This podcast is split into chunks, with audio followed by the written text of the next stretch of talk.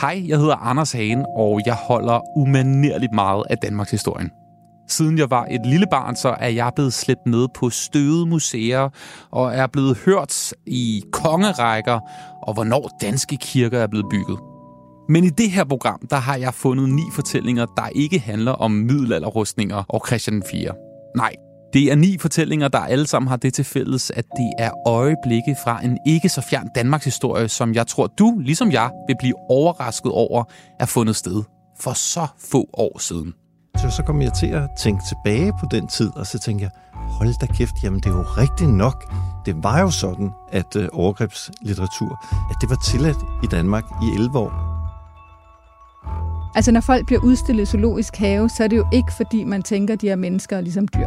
Så er det fordi, det er der, han har sine kontakter. Det er der, han har sendt dyr til.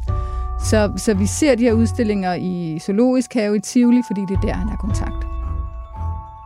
Men da vi starter Kuma Club, der sker der det, at lige pludselig er det alle steder.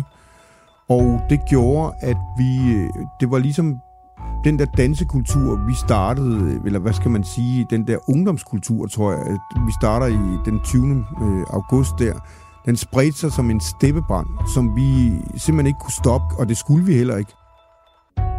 Hele den periode, hvor, hvor øhm, sterilisationer og kastrationer finder sted, der er der vel 13.000 i Danmark og over halvdelen i åndssvagforsorgen, og en pæn del af dem, altså øh, nogle af de her mænd øh, fra Livø. Fordi det er, det er det typiske sted at tage dem, fordi det er jo dem, der er lige på normalitetsgrænsen. Det er dem, der kan gå i byen, øh, finde en kvinde og, og få nogle børn. Ikke?